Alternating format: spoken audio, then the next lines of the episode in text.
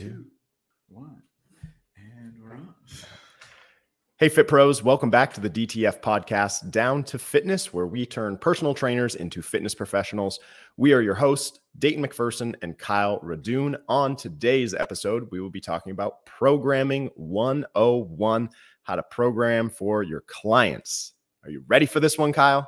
Oh, I am stoked for this one. I think writing workouts, programming, uh, to me is this like beautiful art and like the science of exercise selection. So I get really into uh, trying to meet my clients where they're at, finding the perfect exercise for where they are today, how it's going to get them to the next thing, and programming around their goals. I think one of the biggest issues with uh, programming is we don't necessarily always track, we don't always have a vision as to what today's workout is leading us mm. into. They yep. tend to be this uh, every workout has to be new, has to be flashy. We're trying to wow our clients with how much we know and how many cool exercises that are in our exercise library. Now, exercise is not sexy. Let me just tell you that it doesn't have to be sexy. It doesn't very, have to be very sexy. simple. um, and I don't know. This was a problem for decades. Uh, when CrossFit came out, uh, what are their big methodologies? And if anyone's familiar with CrossFit, constantly varied functional movements across broad modalities or multiple intensities. I don't know. I forget the methodology. I'm not a whatever. It doesn't matter. The point is, it started off with constantly varied functional movements. Now, we like functional movements, and we do agree that constantly varied should provide a different stimulus from workout to workout. Mm-hmm. But what constantly varied, I think a lot of people think of as random, and mm. random is the worst way to program exercises. Yep. So, uh, before I go down into that rabbit hole, um, is there anything you wanted to kind of set the table with for that, or I could? So I'm gonna let Kyle take the lead on this one today, just because I don't train that many people anymore. Most of the individuals that I see on a weekly basis have been with me for five or six years, so I am very regimented in their programs. Like Mondays are our deadlift day, Tuesdays are this day. So I, I feel like I'm in a little bit different boat than maybe some people that are trying to get clients and get some new people. And Kyle loves programming. Who loves programming? Kyle loves programming. I love me some programming. No, All right. Well, you know, you said you said something just now uh, that I think is actually pretty important because when you're in your small studio space and you're seeing people frequently, Yep. You're working them out more likely the way a fitness professional would work out themselves. Yep. Now, in a big box gym where prices might be a little inflated, you're given 50% of that cut. So now all of a sudden, it's harder for a lot of people to train four or five times a week at $100 an hour. I get sure. it. We're going to talk about building up value because there's no such thing as too expensive or cost or all that. And we can say that till we're blue in the face, but the fact of the matter is, uh, you really most clients are not going to be able to afford to see you every single day, five six days. No. So in those situations, you are training people once to twice a week. So the lure here is, well, if I only see you once or twice a week, the right thing to do would be to we're going to squat, we're going to deadlift, we're going to overhead press, we're going to bench press, we're going to row, we're going to do some pull ups, we're going to do some, you know, our major movements and then the other days, you're on your own. Now, when I switch to a studio style where I can actually bring my rates low enough to um, let people train every day, I mean, I have an unlimited program that's over a thousand dollars a month, but you can come in every single day. Mm. It is not that much more expensive than the people that used to pay me five hundred dollars a month to come once or twice a week. Yeah. Yep. And the fact of the matter is, in three to six months, I am learning that by having that much control, I am able to guarantee results with that frequency. I felt that years of being a personal trainer at that other model, I wasn't getting the results that people really needed. So, uh, and I'm and, leading into this as a programming thing right, because right, right.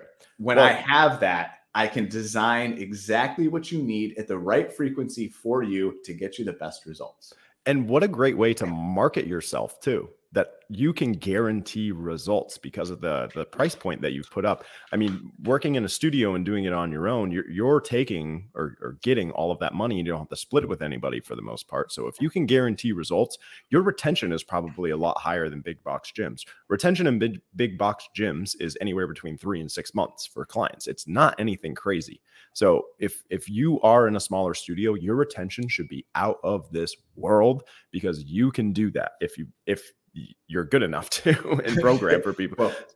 well, so yeah. that, that's kind of what we want to talk about is how to how to program uh, according to who's in front of you, how often that they see you, what's their intensity, where's their starting point. So before we start jumping into how to program, let's tar- start talking about what the major movements of the body are. And there's seven of them, if I remember correctly. Seven, right, Kyle? Uh yes, something I'm, like that. I'm putting you on the spot because oh, you did it last time to me. So, uh, what are the uh-huh. seven movements of the human body? Well, you know, it's funny. I think I've answered this question uh, to multiple people over the years, and sometimes I fall on five, sometimes I fall on seven, and sometimes I fall on nine. Um, I believe the seven, if we're going with seven, it's right. going to typically be a squat. So One. we're going to kind of a a knee major movement where we're sitting down, standing back up, right? That's going to be our squat, both legs, bilateral. Yes. Uh, a hinge movement where the predominantly moving at the hips. Yep. So that's going to be more like a deadlift. Um, then uh, a some kind of lunge. So with the lunge. lower body, I want to see some balance, some stability. Uh, can't do everything bilaterally, so I'm going to yep. categorize single leg, single arm type, right? Yep. Split stance. Um, then for you know, the upper body, I want to have some kind of pull, whether that's a pull up or a row. I'm going to bring something away from me and pull it into my body. Yep. Uh, and then the opposing action to that, of course, is our pushes. Uh, you're going to push something away from you, push something up overhead, and, you know, put something on the shelf. then, uh, was that six? All right, we need one more. No, no, no. You're at five. We need we need two more. We need two more. So, uh, so let's take it from a full body, uh, some kind of carry, uh, Carry. We talk about core work. Uh, so you can think of like planks for core work, but when I think of plank or core work, I think about like heavy carries. Um, planks count in that, I think. Yeah. And then the, then the last one, I think uh, we have to do some kind of rotation. So our move, our body moves basically in those three planes of motion. We rotate, we bend forward and sideways. So we need some kind of rotational movement for the core. And I think those are my seven major categories. There you go. You got them. Yes. Squat. Give me a gold star. Squat, hinge, lunge, push, pull, carry, rotate. Rotate. And I challenge anybody in the comments and listening to this to give us an exercise that doesn't fall into one of those or multiple. It doesn't matter what the exercise is, it will be in those categories, whether it's in one specifically or three of them all at once. That's it. Mm-hmm. That's it. Mm-hmm. Those are all the motions that your body does. So if we can program according to those things and hit all of those things in a workout or program, you're doing your your due diligence to your clients. I have some people that work with me one time a week for 30 minutes. So our workout is literally just what we said. Some form of a squat, some form of a hinge, some form of a lunge, some form of a pull, push, carry, rotate. Do that three times, three sets of 10. See you later. Have a nice week. That's it. Exactly. Um, so actually, while we're on the topic of kind of frequency, I yeah. I definitely want to touch on you know the appropriate selection for the client. So meeting them where they're at. We'll talk about that in a second here. But because you brought up frequency, I think it's really important. Um, typically, as a trainer, you're probably not going to train someone more than three times a week. So mm-hmm. I'm going to encourage full body programming for just about everyone. Um, mm-hmm. If you train Gen Pop, you should be doing full body anyways. And even like some of the the bro split bodybuilder type people, um, yeah, I actually recommend a full body also because mm-hmm. the typically what happens with Gen Pop, and we'll stick with Gen Pop for this conversation because of course, you know, if you are a D1 football player athlete, my programming is going to look very different than if you are a world class ice skater versus you know whatever. So let's just right. take your Gen Pop strength, strength and fat loss type stuff right? Uh, those people, if they come to the gym three times a week and they do a bro split, say, you know, upper, lower, um, core or whatever, yeah, you know, sure. I, I don't even, I haven't done a bro split in a long time. So Me neither. Probably showing a little bit yeah. here. So Monday is chest day, International Chest Day. Everyone knows that. Everyone hits Monday no matter what. They never skip a day. Well, what happens come Friday? So they work out Monday, Wednesday, Friday. Friday, they have a bad week at work. They finally get out. It's three o'clock in the afternoon. It's Friday. They chose, I'm going to go for cocktails at happy hour and I'm going to skip my workout. Well, nope. guess what? Maybe that's leg day. You just skipped your squat day. Yep. Now, when you came back to Monday and it's Monday, are you going to squat on Monday morning or are you going to hit chest again? You're going to hit, You're gonna hit again. chest again because it's International Chest Day. So now, after 52 weeks of this, you're more likely to have hit chest 52 times and legs 26 hmm. times. Mm. You're going to look like Mr. Incredible. Exactly. have a jacked upper body and these little mm-hmm. itty bitty legs. So when we do full body, we uh, no matter if you miss a day, it doesn't matter yeah. because you're going to have equal sets throughout the whole body. And then the last thing I'll talk about as far as full body goes, um, if you're going to do 10 sets of chest on Monday morning, and you you say you do a uh, heavy flat bench, right? Everyone wants to do flat bench press. Then they do a dumbbell bench press. Then they do a dumbbell fly. And then maybe they do an incline dumbbell bench press. I'm four exercises in and I'm 10 to 12 sets in. Are you mm-hmm. tired? Are you fatigued? Are you getting anything out of your chest and shoulders and your triceps by exercises six, seven, and eight? No. No, of course not. You're burnt out. Your yeah. form sucks. And you're just now you're just building up endurance. You're not getting right. stronger. You're not doing anything. Yep. So why not hit your heavy bench, your heavy incline on Monday? And then on Wednesday, hit heavy flies and triceps. And then mm. on Friday, hit another, uh, you know, front raise and a yep. whatever in, incline fly or a cable fly or whatever you want to play with. Now I hit six to eight chest exercises a week at full intensity. Which mm. one is going to grow my chest faster? Which one, Kyle? The full body one. so, so all you bros out there that think you have to have a friggin' chest day to have a big chest, this is my point: is full body will trump the splits yeah. no matter what. You're yep. always fresh, you recover faster. I mean, how anyone that's ever done a 10 set leg day with all the different exercises and you laid in bed for three days, what got more volume out of your legs? One day plus three days of sitting in bed, or one, two medium workouts and two days of walking around? Yeah. Right. So that's my full body and frequency lecture. Right. So, so if I can kind of dive in a little bit with the way that I work out. So I've been doing CrossFit for I don't know. When's the first time that you took me to CrossFit? Yeah, I say I brought you into CrossFit. What, yeah, what, yeah. 2019. 2019. Okay. Yeah. So my workouts are those random whatever, you know, here's what we're doing today, here's what we're doing today. There's no chest day, there's no leg day, nothing like that. I'm very rarely sore to a point that I can't raise my arms overhead. Like I can feel it if I palpitate, but I'm probably more fit now I feel better now than when I was 22 years old, when I was just heavy lifting. You know, bench was Monday, deadlift was Tuesday, so on and so forth, and only working out four times a week. Now I can do four to five. I feel good. I feel challenged. Cardiovascular is up. I look better and I feel better. So uh, it works for me. I'm not saying that it works best for everybody, but that's the way that I would probably uh, coach my clients too is just full body, try to get everything in on each day. But I will mention that it's not because I am not programming that we're just doing random things. Like there is a program to it, and there's a reason why we're doing X, Y, and Z. And telling your clients why you're doing those things is very, very crucial to the process. So before the workout starts with my clients, you know, go through your little pleasantries. How are you? How was your day? And then I say, today, what we're going to do is we're going to do a three by five deadlift. We're going to work up to X number of pounds. If we don't get there, that's fine. You're going to have good days, you're going to have bad days, but this is our goal. After that, we are going to do a circuit of this exercise, this exercise, this exercise. We're going to try to do it with a goal in mind. I want you to try to finish it within 15 minutes and then our session will be over. Questions, comments, concerns? Nope, sounds good to me. All right, go through our warm up, go into the deadlift.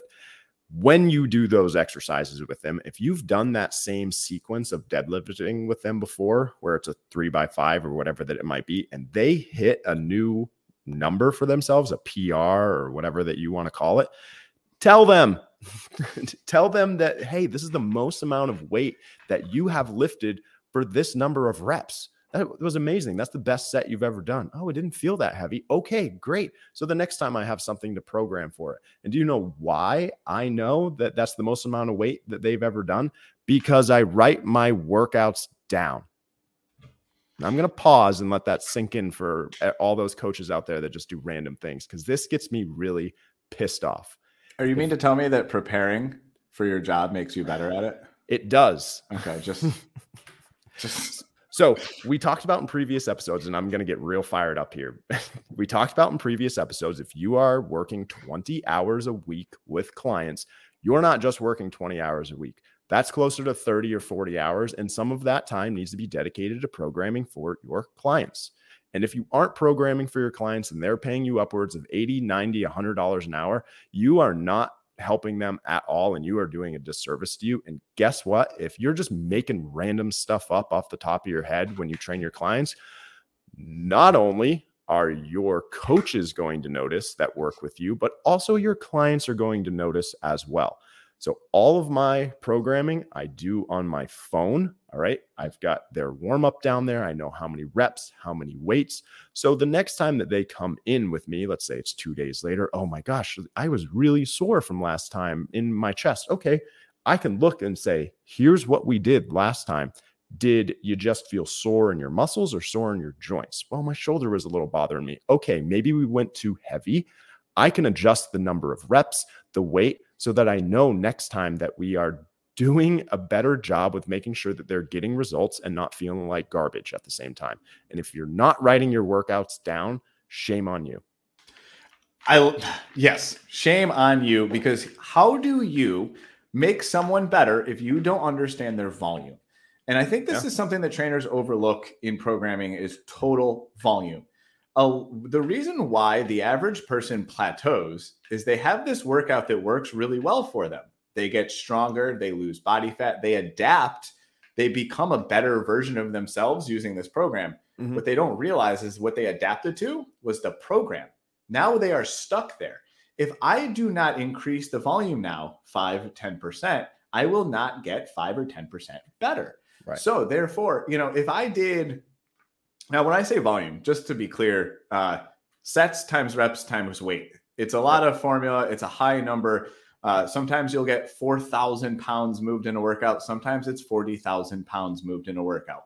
Uh, that could look as something as simple as 10 sets of 10 at 100 pounds, yep. uh, or you know, five sets, whatever. It doesn't matter. The point is the total volume. So if say you did workouts where you moved 4,000 pounds of weight, you built up to a 200 pound squat if your goal is a 300 pound squat and you didn't increase the volume 10, 20, 30, 40, 50%, you will never grow to that next high PR number. Yep. So if you and your trainer are just winging it, today we're doing five by five at 100 pounds, and next week we're doing eight by three at 100 pounds, and you realize the volume hasn't changed and you haven't progressed, this is why you and your clients are not progressing. Right. Period. Period. Side note is Side you can't note. keep adding so if you train them 30 minutes like your client, right. there is going to be a point where now, if you're good at your programming, after three, six, nine months, you mm-hmm. will have progressed your client and educated them through this process so much that now your 30 minute client just became a 60 minute client because yep. you have moved them up into the place where they're supposed to be. Yeah. If I have a little detour here on sales, if I wanted to improve my sales, I would start by looking at my 30 minute clients and my one time a week clients, trying to get them to one hour, two times, three times to bump up their frequency. Yep. How do I know when it's time to have those conversations if I don't know what their program looks like? right. You can't. You can be like, hey, you've plateaued. This is as much as we can do right now in this time. Mm-hmm. So you need to either add another 30 minutes on another day, or we need to go for longer sessions. Mm-hmm. We need to increase volume. So educating your clients through this, but educating yourself because I think most trainers don't understand this part. They just get complacent in, oh, well, they just come and see me one time, 30 minutes. You should be having conversations over and over and over again about, hey, I know we're just doing 30 minutes right now. It's going to be more beneficial for you to do an hour or to do two half an hours. You're, you're basically at the point where coming in, we're just we're just going through the motions and you can be honest with people about that. I don't want to just go through the motions. Don't treat every single workout the same with everybody. So not only just making stuff up off the top of your head, but if you do the same workout with all of your clients and you have eight hours of training, you're also doing a disservice to those people too. And trust me, I've seen it before. Client writes down, or sorry, a coach writes down a workout in their head, and then they're going to be like, "Yep, this is what I'm going to do with everybody today." Just a big circuit. At that point, you're just teaching a freaking SGT class. Mm-hmm and you're not really thinking about how it's going to be beneficial. Yeah, did they get a good workout? Did they get a good sweat? Okay. Is somebody really paying you $100 an hour just to sweat or do they want to get better? And if you aren't making them get better, you don't deserve that $100 an hour. Sorry. Nope. And maybe that's why you think that selling $100 an hour or 150 or even $200 an hour to people is, oh, they won't be able to afford it. Well, I'll be the first to tell you if you're good at your job, they can afford it. Right. Couldn't have said it better. Nice job.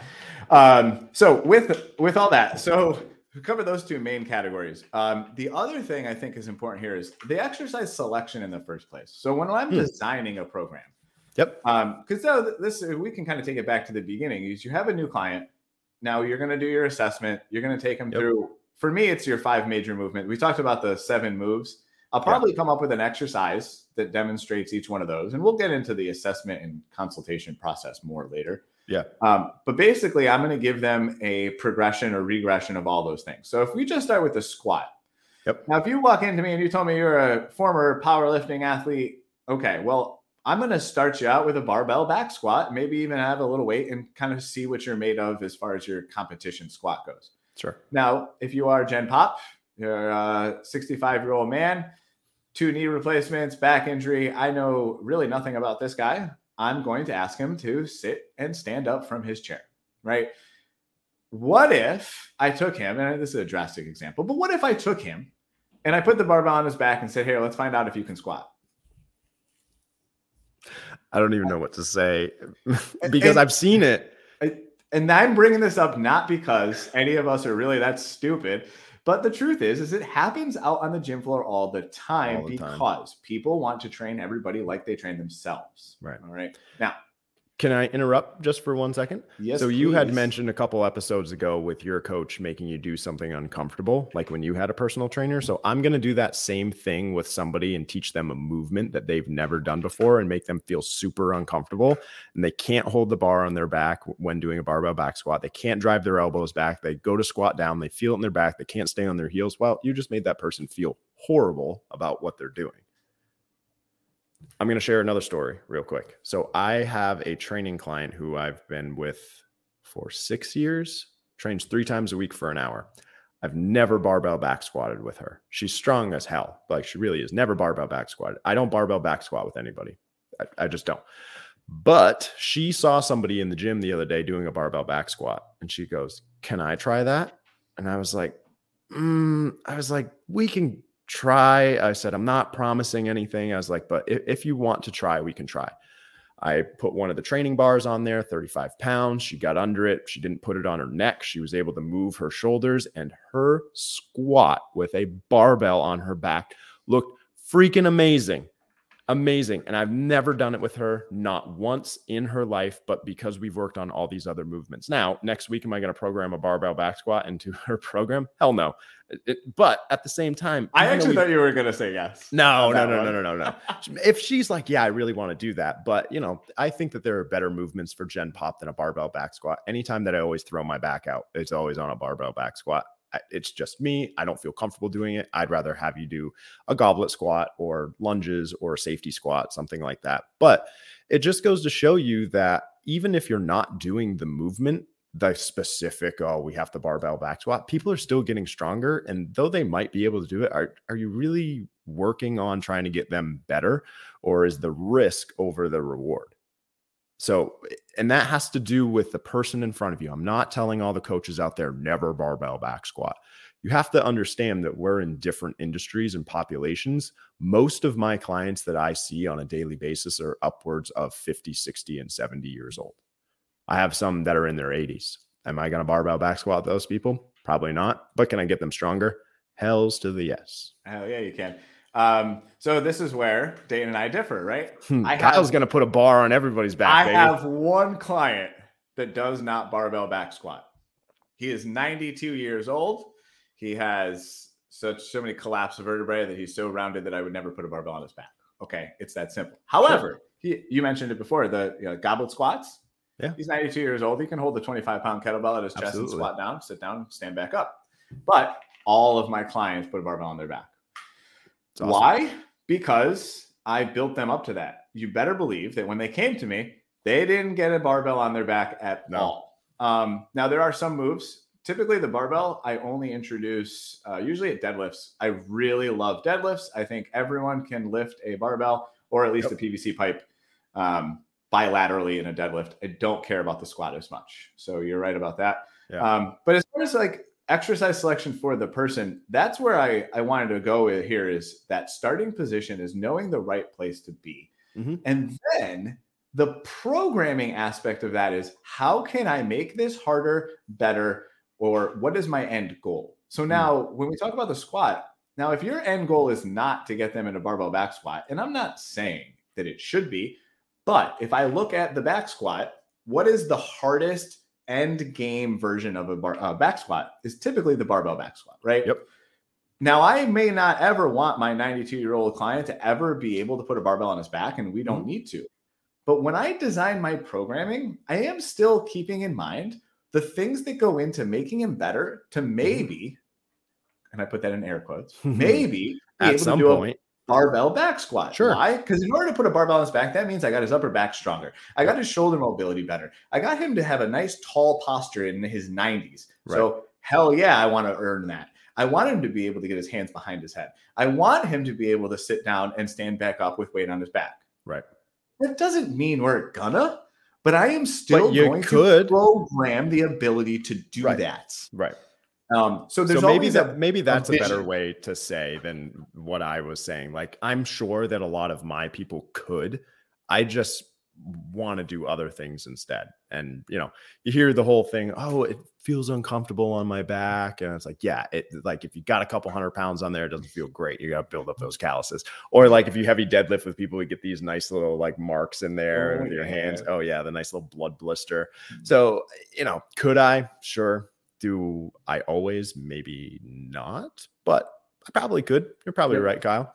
Yeah. Um, so I want to talk about quickly our workout. So I'm going to give you a 60 minute workout that I would typically do with somebody, and then a 30 minute workout, and then I want you to share. You know, just off the top of your head, you get you got somebody, and here's what you're going to do with them. So here's what my first step to writing a 60 minute workout is. I will write the major movement first. So if that's a squat, a deadlift, an overhead press, and determine for the next four to six weeks what we're going to accomplish. Am I going to just get your form better? Am I going to try to increase five or 10 pounds on something, whatever that it might be? And then I build off progressions from that. So let's take a deadlift, for example. We're going to start off with maybe just three sets of 10. We've never deadlifted before. For the most part, I'm going to do a kettlebell deadlift the first couple of weeks. Then we'll progress to probably a trap bar deadlift. Then I'm going to progress to a barbell RDL. Then I'm going to pro- progress to just a straight bar, straight up off the ground deadlift. And that's my last progression. But I'm going to program that big movement first in whatever meso or macro cycle I'm in. After that, I'm going to program the, you can call it accessory work that we do after. Maybe you want to do a circuit or a WOD off of what we're trying to do. So if I'm going to deadlift with somebody, maybe their accessory work that we do after is going to be RDLs, lat pull downs, pull ups, maybe some med ball slams to get them that hinge, maybe some rowings, just something that coincides to whatever that movement is. And I'm talking if I'm training somebody two or three times a week that I'll mention that I'll, I'll do it this way, not one time a week. Then the last thing that I'll do is write their warm up.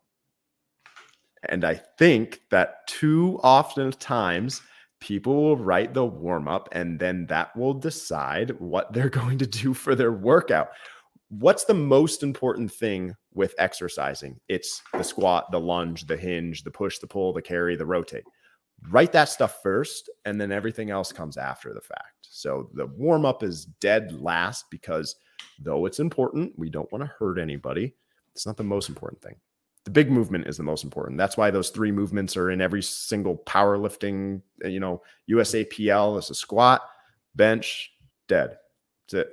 That's what I'm doing with all my clients. Squat, bench, dead. Everything else Oh. is just fluff. I can It get you is. hella, hella strong by doing just those three movements. Um, I would add, so th- I would What? add, I would take those three movements, and then the only accessories that I ever think I would need is hamstring curls and tricep press downs. Mm. And I can fix your shoulders and your knee pain in addition to your squat, bit dead, and bench press. And now all of a sudden, I got those five exercises. The only thing you need. Yeah. But no, I want to go back to this warm up thing because it's not in our notes. We didn't talk about warm ups. I've never had this conversation with you, even outside of this podcast. Mm-mm. And I have been, I've had people say to me how weird it was, but I write all of my workouts. And at my studio, I put the workout on the board for them. So I can actually walk up to the whiteboard and say, hey, Cool. and I set the expectation. Today, we're going to do this. Yep. And then afterwards, I say, and we're going to get into the warm up. And I always have the warm up at the bottom. And every one of my clients is like, we're finishing with a warm up. And I No, go, I go, no. I go, I, I, don't wrote it pro- last. I don't program, I don't pre-program the warm-up because I want to one, I want to make sure that we're going to prepare for the exercises that are in our program for today. Right. And I'm uh, pairing it up with how you feel. Because Mm-hmm. if you if we squatted on Monday and now you come in on Wednesday and your hips are wrecked because we did an extra set or we hit a new PR, Yeah. we did something a little more than normal and we're not in that same spot. Well, now I want to make sure I warm up the areas that are very specific to you. But Mhm. no, I look at the program, I go knee, knee, shoulder, knee. Okay, got a lot of knee stuff today. We're going to work on quads, hamstrings, adduction, right. uh, external rotation. I'm going to do more like if it's a deadlift day, what are the number one things that, you know, most of your clients need help with? They can't feel their glutes. They Right. have weak hamstrings. They're quad dominant because they sit all day or they took Mhm. spin class yesterday or whatever the hell it is. I want to now, I'm going to, before I go into my deadlifts, we're going to do hamstring curls. We're going to do banded monster walks or external rotations or clamshells or glute bridges or hip thrusts or whatever that is to warm up the area so that when you go do your deadlift, you're going to feel it. right. I mean, it eh. totally makes sense, though. so, so my, and and by the way, warm up means not raise body temperature so you can sweat. No, no. To me, warm up, and I actually stopped using the term warm up. I actually call it priming. I Mhm. prime muscles, just like you prime your lawnmower when you you push the button in before you pull it. And everyone's like, I have an electric lawnmower, but uh, back in the day, you had to you had to push the carburetor first. You had to prime it up and then go. I think of the same thing with muscles. You sit on your ass in an office job all day long. I want to pump some blood into those glutes so you can squeeze your ass on a deadlift. Why does your back hurt? Because you didn't prime your glutes. You went on the treadmill for five minutes and sweat. Your glutes aren't warmed up. Your Right. quads and calves are. Yep. Stupid. I agree with you, man. And I'm talking to trainers because if you're Gen Pop and you catch this episode, I'm sorry you you didn't know better, but your coaches should have. Right. Absolutely. I agree. So, so, okay. So let's also talk about. So I got real angry there. yeah, yeah. No, but that's a good thing. I mean, because we care and we we want people to to understand that we care. I also want to mention mm-hmm. with coaches and training their clients, you do not train your clients the same way that you train yourself. It's never going to work. It's never going to make sense to them. They do not understand like you know, if you, if Kyle, if you're going to do a barbell back squat, would you have every single person do a barbell back squat their first session in with you? Hell no. I was like, yeah, you Almost can build that up to them. Right. But you can have ideologies of everybody should squat, but the modalities may be different, but the consistency is the same. All of my clients will know how to squat, bench, deadlift, overhead press. Every single one of them. I don't care how old you are. I don't care what the modality is, but you will learn those four major movements because I believe that those are the most important movements for daily active living. So you're all going to learn how to do that. But one person may have a kettlebell, one person may have a barbell, one person may have, I don't know, a PVC pipe, which you mentioned, but you're all going to learn the joint movement. Mm-hmm. Maybe the modality is different though. Even though I may never do a kettlebell deadlift, that's what you're working on though. And maybe we build up to a barbell, maybe we never do. It's totally up to the person. And coaches, you got to understand those regressions and progressions. That's the most important thing ab- about this episode is that everybody is different. You can't treat everyone the same. No. Um, no. And understanding meeting them where they're at. The number one way trainers go wrong in their sessions is having a client continuously fail at something. So I want to be you know a little more clear when I say this because your job is to teach them new things and have them feel successful. If you choose an exercise that they'll never learn that day and you spend the whole training session having them try and fail and try and fail, they're going to leave there thinking they're failures. You need to right. build up wins along the training session before mm. you try something that is going to have them feel like a challenge. So in the early eh, sessions, That's I do great. have something. I, I love that, by the way. They, you need to build up wins. Have that, that's them, amazing.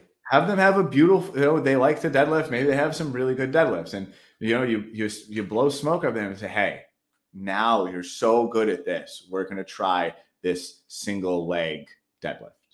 Or we're going to try this. We're not no weight and you're going to work on it. And then maybe it's at the end of their session, they do one or two sets, they wobble a little bit, they fall over, and you go, Hey, nice job today.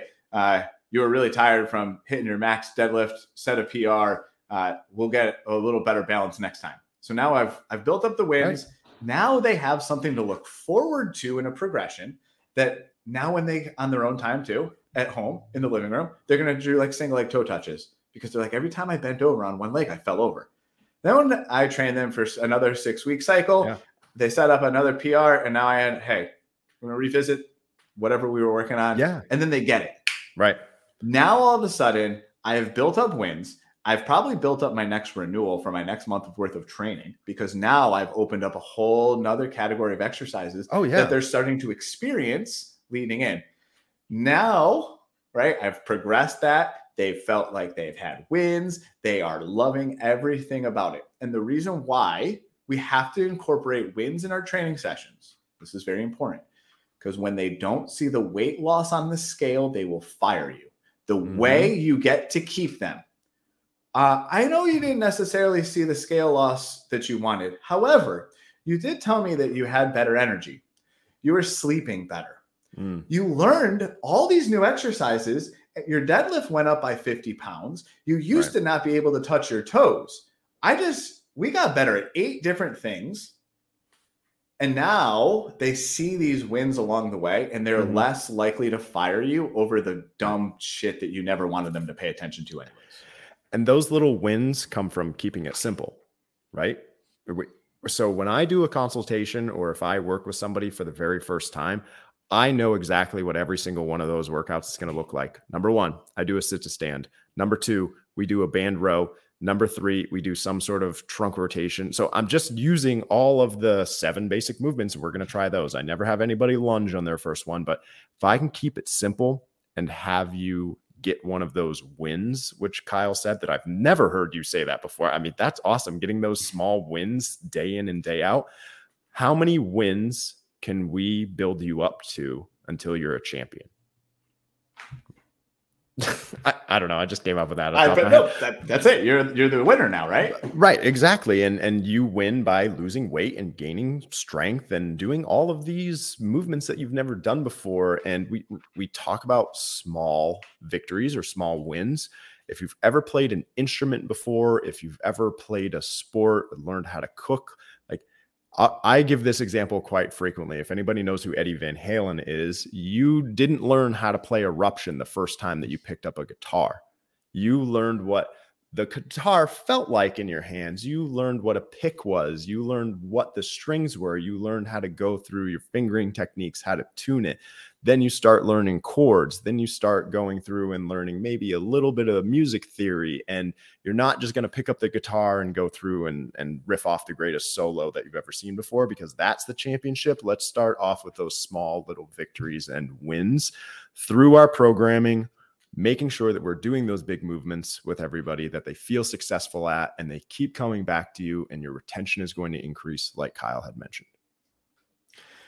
All right. So I actually know we had some other topics that I wanted to touch on for programming. Sure. Yeah. But, but look it, we actually went a lot deeper into some of the basics. So this pro this episode is 101 and I'm going to end it here because I'm going to leave us an opportunity for 102. 102, let's go. Um, because exercise order, starting off your workouts, yeah. accessories, prim, uh, programming Perfect. those those like non-compound movements, the muscles you're missing out on, you know, you can squat, but if you don't know how to train adduction, you're going to end up with knee and hip pain how can we program our seven movements properly and keep our clients getting results and keeping them out of pain because we actually know there's a whole lot more to just programming those seven main movements. You know what would be really fun in the future is if we, you and I, I sent you a mock person. Okay. You sent me a mock person and you said program a six week cycle for them. And then we kind of review it on here and see what would be beneficial, what we would change as fit pros, because Kyle and I are very different. I may program Mhm. something differently. That could be really fun to do just so people can actually see how we program rather than just talking about theory and stuff like that. And it doesn't have to be super in depth, but we could just do something fun where it's like, this is how I would program for them. You know, we could have a little whiteboard behind us or whatever the hell we want to do. Oh, But, I you love know, it. Oh, I know. Like, I love it. I'm already I- getting dressed up. I would even say do it on the fly. Like don't don't do it pre like recording. Like just come up and be like, okay, this person, she's 35 years old. She's got degenerative disc disease. She's got a right knee issue. She's got this. She's got that. Here are her goals. How would you program her first three weeks for? her? All right. So I love that so much. So if you're listening to this and you made it all the way into the 40th minute, we really appreciate you. Thank you for listening. And if you have a client that you want us to program, I want you to send me their details, their injury, their their exercise history, things like that, and we will program a 6-week cycle on the show for their goals and their injuries. Ooh. Just make sure it's okay with that client, though. We don't want to do any sort of HIPAA Well, violation. we or know anything like that. client client X. Okay. Okay. names. Okay. Client. Or I mean, if, if they want us to share their name and information, then sure, we, we can shout them out. But otherwise, I would just go client A. Yeah. okay. All I'm- I'm, cool with that. That sounds really All fun, man. so, listeners, uh, trainers, go find that client that you want to use, and we'll help you out. Uh, with that said, this is the DTF Down to Fitness podcast. I'm Kyle Radune. That's Dayton McPherson. We will see you next week. Bye, everybody. Thank you.